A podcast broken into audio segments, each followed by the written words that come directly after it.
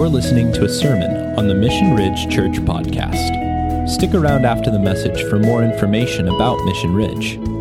Thanks for tuning in.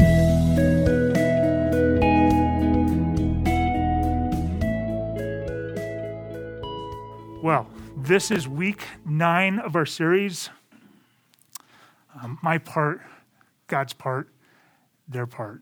And um, we're continuing to talk what it means to serve and engage both within the church and outside the church.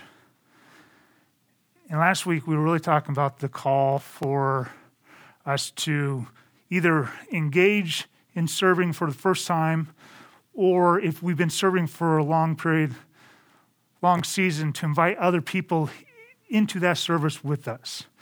Paul, says, forgetting what lies behind and straining forward, straining towards this upward call in Christ, which is a call to spiritual maturity. Paul says, I have not attained it. I'm not fully mature, not fully.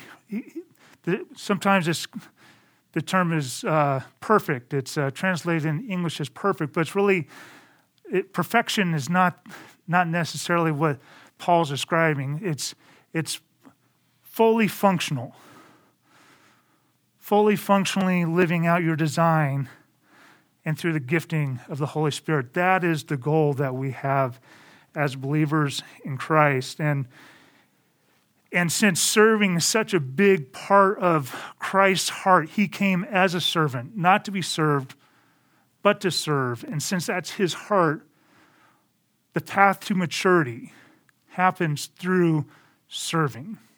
And so sometimes we do that in a very formalized way. We, there's things that we have scheduled as a church, both internal to the organization and external to us as a church body. But then other times there's just these pop up experiences, pop up moments that where God asks us to serve. Now, I want to talk a little bit more about this idea of living fully within your design if we're going to talk about our design, there's a number of ways to kind of dive into what does that look like. There's Myers Briggs and Enneagram, and I've done Myers Briggs and did that so long ago that I don't remember what I am, what that means for me. Uh, must have been really important to me, huh? Um, the Enneagram, I, I've never taken that. Logan has. He says he's a 45. If you add up all the numbers you get 45. He's, he is, he, he's not perfect. No, he is not perfect. He's so scatterbrained that he just lands, no. he lands in all these different areas and he's like, I'm a 45. You put, I'm a 9. I'm a 6. I'm a 2. I'm a 45. Um, probably has nothing to do with the last president. But um, for us, uh, for both Logan and I, we had this assessment through real life. For me, it was in Coeur d'Alene. For him, it was in Moscow, called Pathmakers. And, and Pathmakers is associated with Coeur d'Alene. We just both had this experience of, of taking this assessment. And, and this assessment has two halves. The first half addresses your interests, your abilities, and your values. And so there's dozens and dozens and dozens of questions. It takes several hours just to document, you know, what are your interests? For me, motivational leadership, counseling, teaching, supervision, these are things that interest me. Abilities, follow through, initiating, supervising, problem solving, technical writing, these are things that, that I found that uh, my experiences speak to what my abilities are. And then then values. My, some of my values were being influential, supervising, pioneering, developing potential, and feedback. These are things that I value in my relationships. And so this, this was the first half of the, se- the assessment. The second half gets into three areas, main areas of your motivational role, your impact style, and your temperament. Now, your motivational role speaks to if we're going to do a project, let's say we're going to have a project where we're going, hey, we need a car, and we're going to design this car from the ground up. Well, if you are someone who's creative, you may be the person that just throws out 50,000 ideas and you don't care which idea gets used. You just love thinking about different options. And so you throw out 50,000 options up on the board. You don't even care which one sticks. You're going to drive the person down at the other end of the spectrum, the maintainer, crazy because he's like 50,000 ideas. How can we even work with that? Um, but fortunately, there's some people in between. So the so the creative person, again, just tons of ideas. The creative developer starts taking some of those ideas and starts figuring out how to make that happen. The developer takes that further, and by time you get to the refiner, now you're starting to build schematics and, and those kinds of things. The maintainer just cares about when do I get to grab a wrench and, and actually turn a wrench on this bad boy. That's what they do. So that's that's your motivated role. And and for me, you know, it's not like I'm most of us aren't 100% of any of these. I mean, it's rare to be 100% in any of these areas. For me, I was 20% developer, 50% refiner, and 30% maximizer. So I ended up on that end of the spectrum. So in our staff meetings, when we're talking about logos and designs and all that kind of stuff, I have one good idea a year. I take that back. I have one idea, and it's not even good. And that's just my design. It's just who I am. Our impact style. Um, are you a controller? Are you a persuader? Are you a cooperator? Or are you an analyst? For me, I am 10 out of 10 controller. That's fun as a child of of mine, right? Um, my wife, she is roughly 50% cooperator and 50% analyst, which works great in her current job because she is amazing in customer service. As a cooperator, she wants to cooperate with that customer. She wants to help them out. And as an analyst, she wants to find the problem. She wants to find the problem and create a solution for that problem. So, from a customer service standpoint, her design works amazing in that area. I'd be like, too bad for you. Not really. Um, but I just wouldn't work the same as my wife does in that particular area. I would be coming up with systems that would solve the problem for the person. And, uh, wouldn't necessarily deal with the person at all. Our temperament. Are you more social or are you internal? I am 8 out of 10 social. And so in, in college, when I lived in the dorm and there was thousands of people to interact with, how much homework did I get done? Not very much. Not very much. Are you a realist or a futurist? I'm split down the middle here. Sometimes I'm thinking about right now, but sometimes I'm thinking about two years down the road. Are you a thinker or a feeler? I'm nine out of 10 thinker. I don't care about your feelings, but just a tad. when it comes to problem solving, I'm like, if Rob needs to go, Rob needs to get out of the way. Like I'd write myself out of a job because I'm a nine out of ten thinker. Like it's just like get Rob, move him, get him off of first base, put someone else on first base. He sucks. That's me. Um, and then, are you an adapter or are you a planner? For me, heavy planner. I love plans. I want to write out plans. Logan, where are you on that scale? Yeah. I'm an eight adapter. Eight adapter. I'm a seven planner.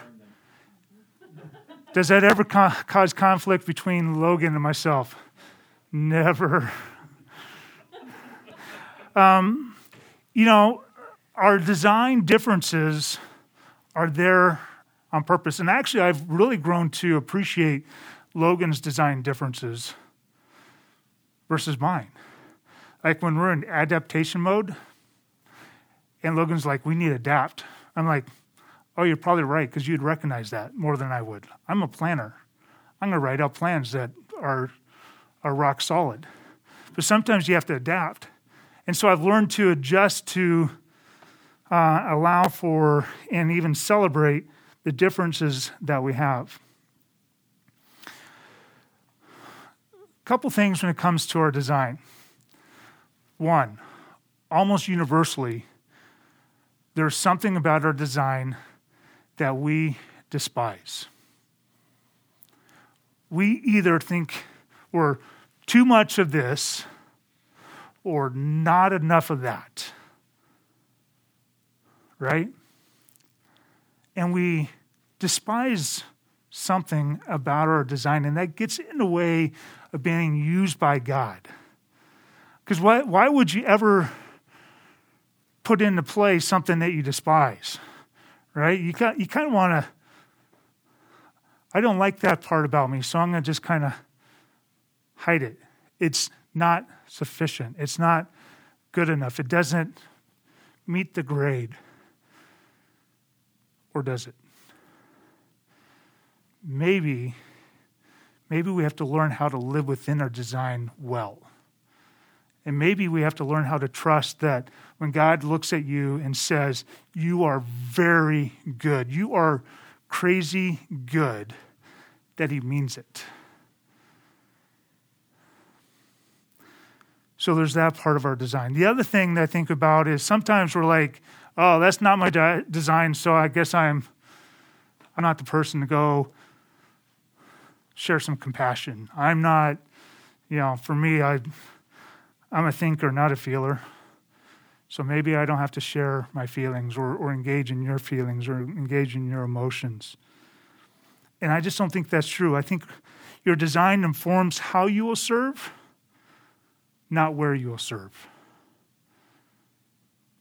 The fact that I'm a planner does not mean that God will not put me into a situation where I'm not allowed to plan, because He's put me entire seasons of not planning.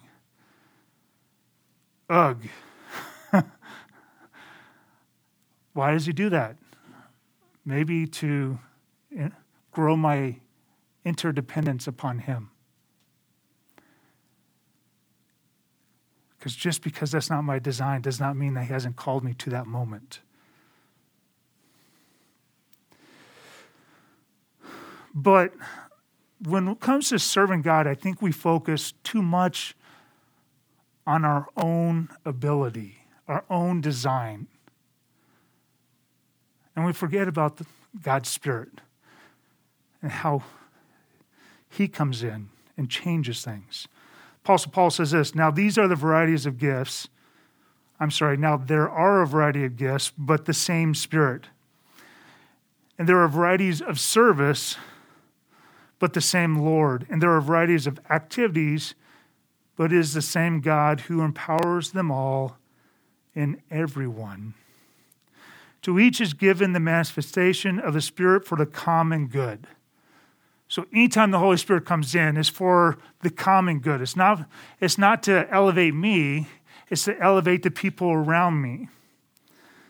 For to one is given through the Spirit the utterance of wisdom, and to another the utterance of knowledge according to the same Spirit, to another faith by the same Spirit, to another gifts of healing by the one Spirit, to another the working of miracles, to do to another prophecy, to another ability to distinguish between spirits to another various kinds of tongues, to another the interpretation of tongues. All these are empowered by the one and same Spirit who apportions to each one individually as he wills. And so the Holy Spirit shows up in moments in each of us. The Holy Spirit shows up in moments in each of us. Now, sometimes those moments are short. Rob gets a spirit of wisdom. It's only going to be a little bit, guys. Hang on. when it happens, celebrate it. Celebrate the Holy Spirit. Um, sometimes the moments are short, and sometimes they're long moments, seasons. But it's the Holy Spirit's work. We see someone that responds with this amazing faith and we go, I could never do that. Well, the, Holy Spirit came into that person and gave them something they did not possess by themselves, and we forget to celebrate the God who showed up in that moment to give that person this amazing faith.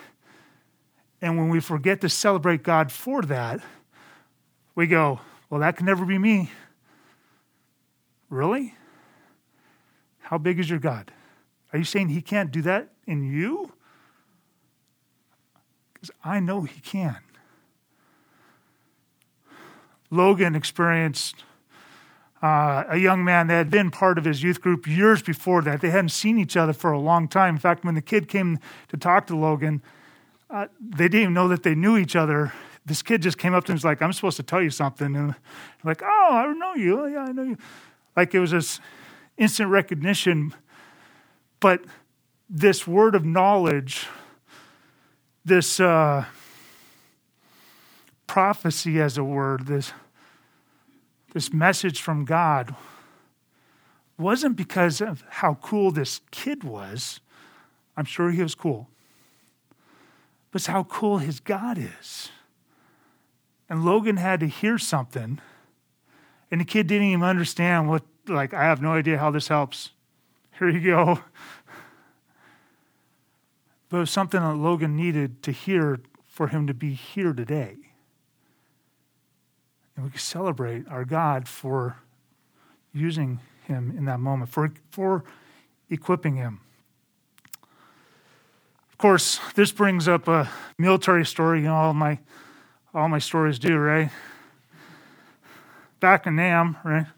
Um, so when I was in the Air Force, we trained people to respond to. We trained our airmen, our NCOs, officers, to respond to conventional and chemical attacks. And so let's say this is the facility that we were operating in, and there's, there's an attack of some sort. We're going to hunker down. We're going to be safe until the attack is over.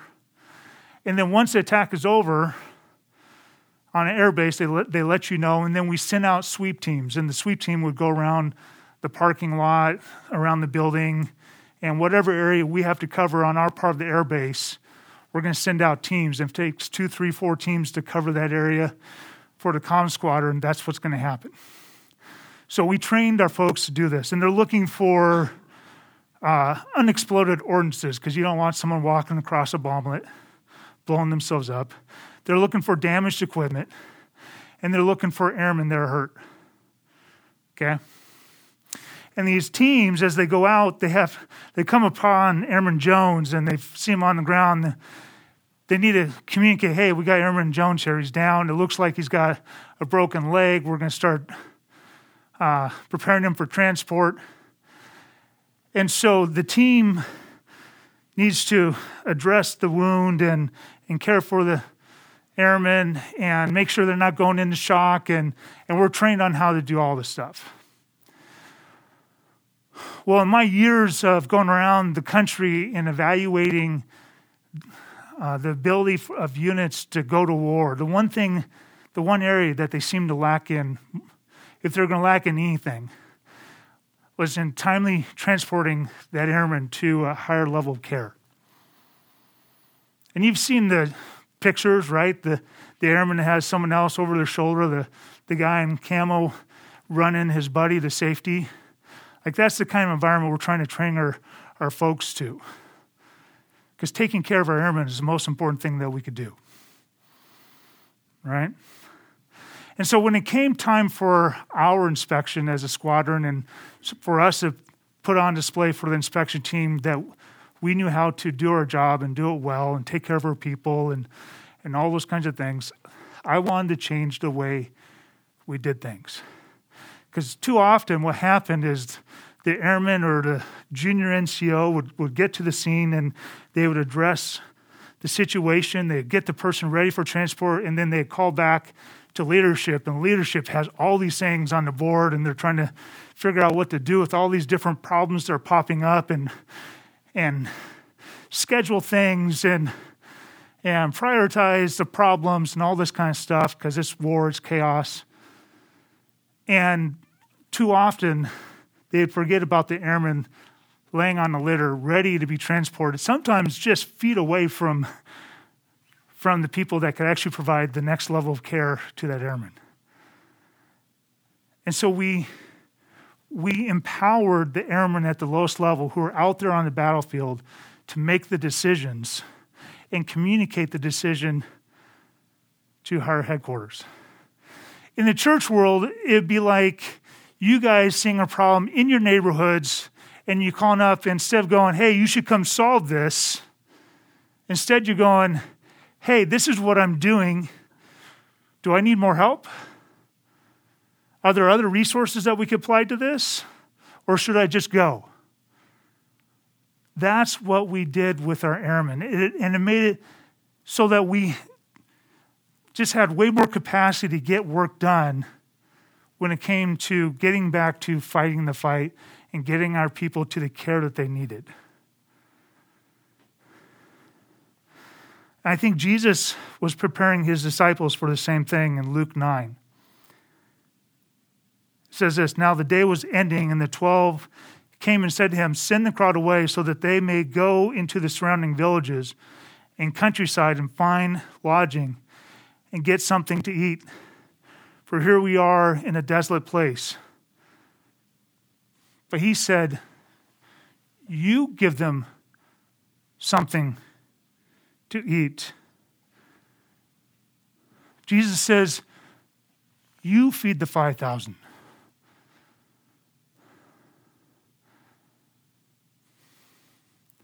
You take care of your neighbor. You see the problem in your neighborhood.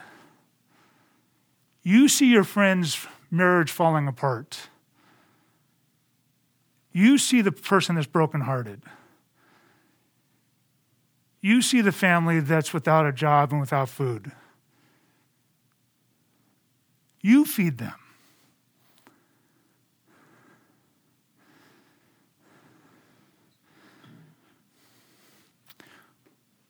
The problems are all around us. And wherever you and I go, when we're empowered by the Holy Spirit, because that's what He will do according to His design, according to His will, we will have the opportunity to be part of a miracle. The disciples, they didn't, they had a choice. They could have said, no, 5,000 people Five loaves, two fishes? No. No, I'm going to sit this one out, Jesus. You go for it. Can you imagine going around if you're one of the disciples? Sir, can you please sit down? We're going to feed you guys. What do you guys have? We have five loaves. Oh, and we have two fishes. Ma'am, will you please sit down? Sir, back there, please sit down. We're going to feed you guys. Man, get ready for the feast. Like, what kind of chutzpah do you have to have to sit down 5,000 people with five loaves, two fishes? Oh, yeah, and Jesus. And I don't know, maybe the Holy Spirit came on the disciples that day to give them the faith to actually do that because I don't think I've got that much faith. Do you? Apart from the Spirit? I don't think I've got that in me. In the summer of 2014, I was coming towards the end of my internship at d'Alene campus, real life, and uh, a couple started attending church, Keith and Regina. They have been kind of roaming the, the country, living in a tent, moving from town to town. And they were actually heading back towards uh, Western Washington when they stopped in Spokane and realized that Moody Bible Institute was there. Keith had this desire to, to grow in his relationship with God.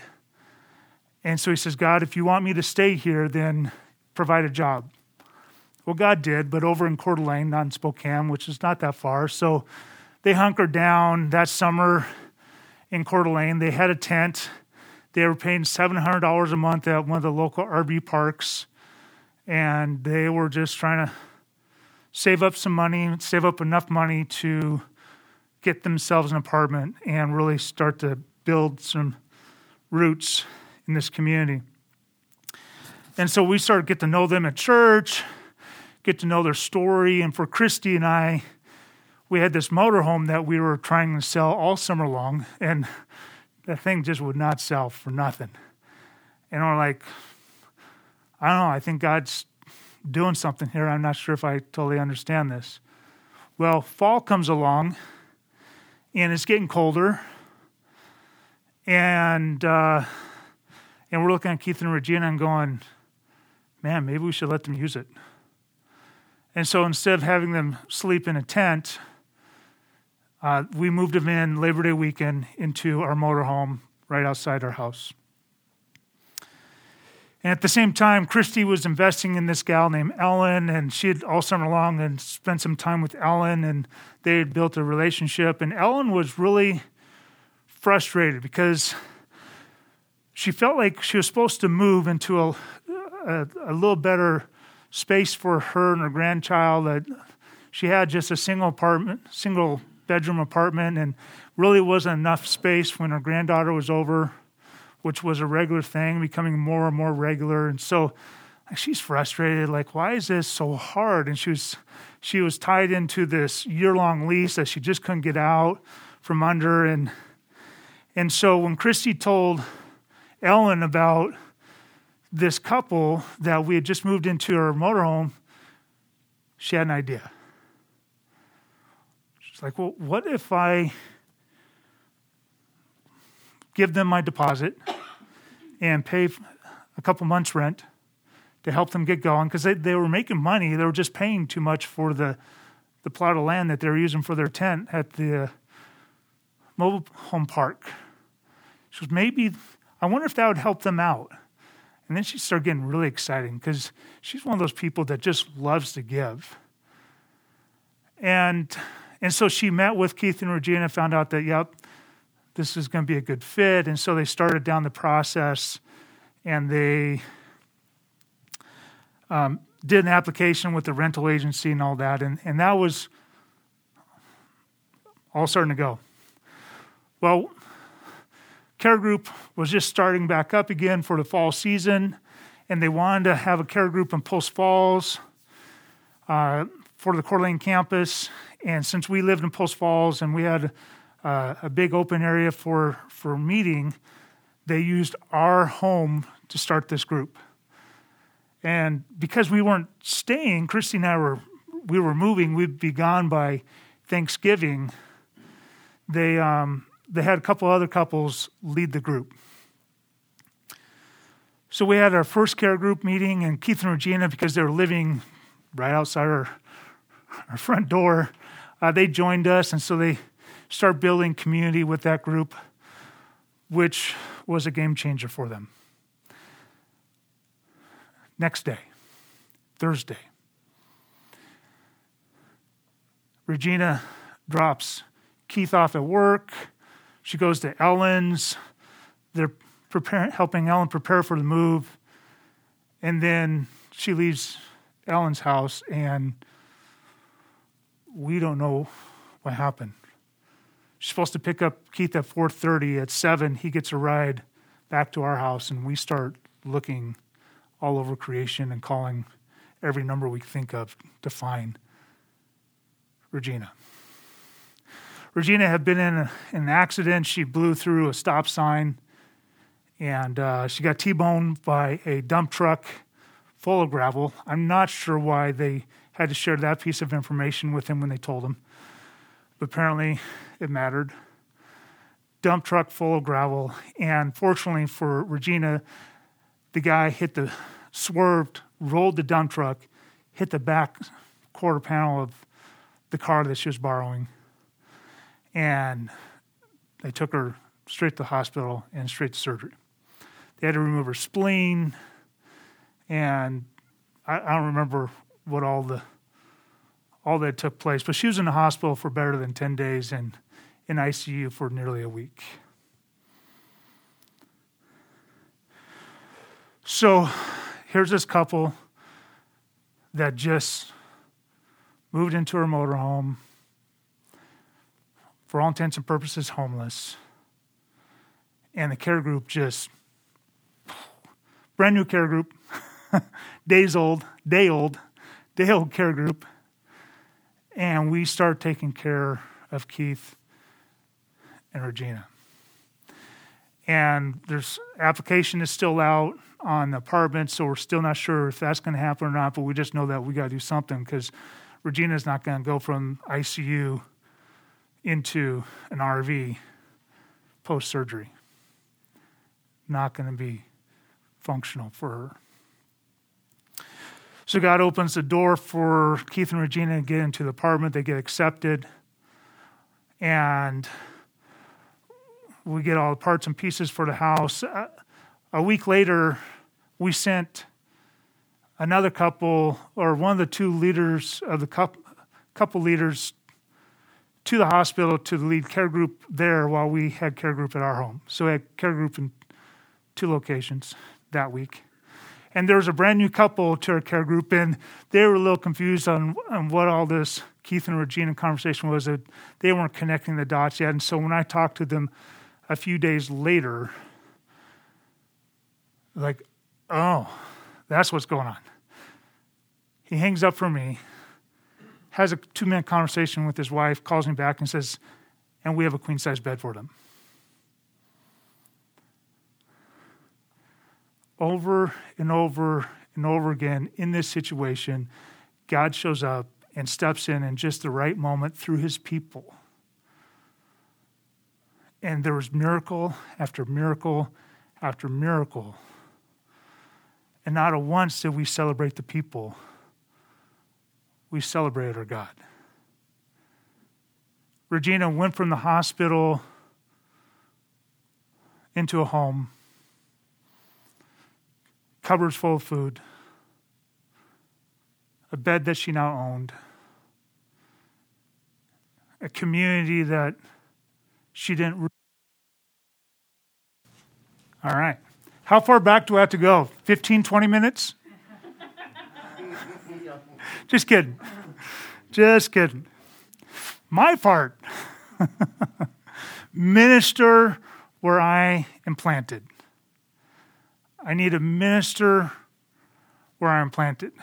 I believe that God has strategically placed you right in your neighborhood, right into your, your workplace, right in your classroom that the people around you and the problems that you see, God cares about. And He cares about them through you. God's part. He empowers us for service through His Holy Spirit. Sometimes it's a short season, it's a short moment. Sometimes it's a long season, a long moment. It may feel uncomfortable because you're not the powerful one. You're the one who's dependent upon Him. He makes the miraculous happen. And their, part, their part is do what, what it is within their power to do. For Keith and Regina, we didn't try to do the parts that they were already doing. No one was trying to fix them no one was rescuing them. We were just on this journey with them. And if we had a piece of the puzzle they didn't have, that's the piece we gave to them. We didn't take over the puzzle for them. The puzzle was still theirs to solve. But we were there in their midst. But their part is to do what is within their power to do. So, some next steps maybe you need to explore your design, and that's probably best done in community. And it's probably a longer conversation than what we're going to have on footnotes and what we're going to have in care group this week. But start the conversation. I'm trying to figure this part out about me. I'm trying to figure out this element of me. I'm trying to figure out why why I focus on this. I'm trying to figure out why this is such a big part of my heart. And it scares the living daylights out of me, but I, I'm trying to figure this out. Have that conversation in community. You're not the only one that's thinking about those things. I guarantee you. Next step go further with God today. Go further with God today. The disciples had this opportunity to go, nope, not going to do that. I'm not sitting 5,000 people down with your five loaves and two fishes. Continue to go and trust that God will meet you there. The God of the universe, is, He spoke the universe into existence. He is still that powerful today. Continue to go with Him. And I, and I find it interesting that even though we didn't read it, I know that Jesus got away with the Father. He sent the disciples in a boat, and he got away to spend his own time with Him. Now, if Jesus was always in perfect union with the Father, why would he need to do that? Or maybe that was the mechanism for being perfectly aligned with what the Father was doing. Maybe that getting away is the mechanism. And sometimes you and I, we need that time to be able to continue to go further with God today. Another next step open your eyes to the opportunities to minister where you are planted. Sometimes I see needs come across Facebook and I'm like, no one knows that I saw that, so I'm going to keep on pressing on. But does, is that true? Is it that no one knows? Man, it seems too big for me. Well, good. Then maybe God needs to show up. It's a, it's a struggle that I have, even 40 some odd years of following Christ. I'm convinced that every miracle Jesus did was in response to what he saw God the Father doing. Because he had his eyes open. He was willing to see the problems, even though the problems were big. And so my part is to minister where I'm planted. When we talk about ministry for, for Mission Ridge, we're not just talking about what happens here on Sunday mornings and making sure that the soundboard's on, making sure that my batteries work, making sure that the video feed is where it's supposed to go, singing from up here. It's not just that. That's part of it. But ministry happens all week long wherever you are at because you bring the Holy Spirit with you. And God longs to do something in the lives of your neighbors, in your house, in your workplace.